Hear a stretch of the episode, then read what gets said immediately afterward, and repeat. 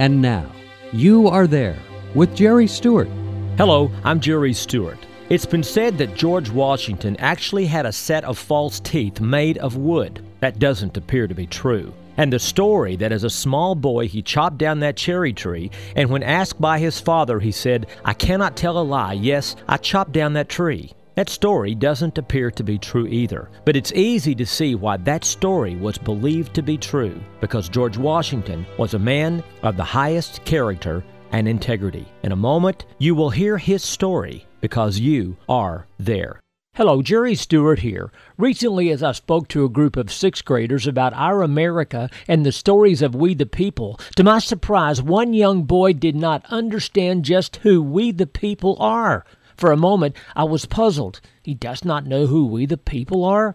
Then it hit me. Why would he know? We hardly even talk these days about our great America and the great part played by we the people and God to give us our greatness.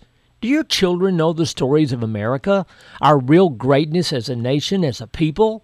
Go to my website now at jerrystewartusa.com or call 817 995 6965 and look at real, true story lessons written by me to teach our children about the virtues we must teach them now. 10 lessons delivered right to your computer. Let's save America. Call now.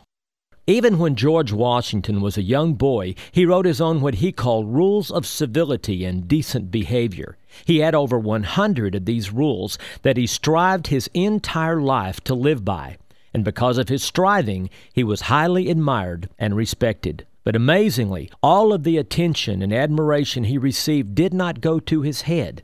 Those who knew him best in life said that he continued to be a modest man, even shy in the face of the honors bestowed upon him. Yes, George Washington was truly an amazing man, and because of who he was as a person, God chose to use him in a mighty and powerful way. One big reason why America won the war for independence was that those who served under Washington genuinely loved him and were willing to follow him anywhere, anytime. So many of the men, long after their tour of duty had expired, would actually stay and fight for Washington because they believed in the cause, but even more, they believed in him, and God preserved him. You see, all through history, we have read stories of people who've been given a special gift or ability to accomplish seemingly impossible tasks. It's like it's their destiny in life, their calling.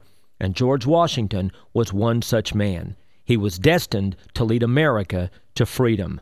According to written accounts, he had many close brushes with death even before the American Revolution.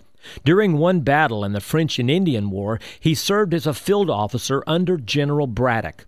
As the battle raged, every other officer on horseback was shot down. Even General Braddock himself was killed. But Washington, despite riding back and forth across the open battlefield, he was never even injured. And even Washington himself was amazed by this. In a letter to his brother, he wrote, after the battle, I had four bullet holes in my coat and two horses shot from under me. Although death was leveling my companions on every side of me, I escaped unhurt. And just how did he account for his surviving?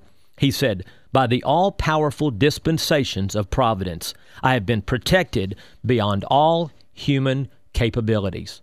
Yes, George Washington knew that he was being protected by Almighty God. And when George Washington went into battle, he never went without first asking for God's help. There is one written account of a messenger looking for Washington with an important message. Where did he finally find him? In the woods, on his knees, praying. You see, George Washington was a man who prayed for America. Want to be a powerful force in your own community, your own life?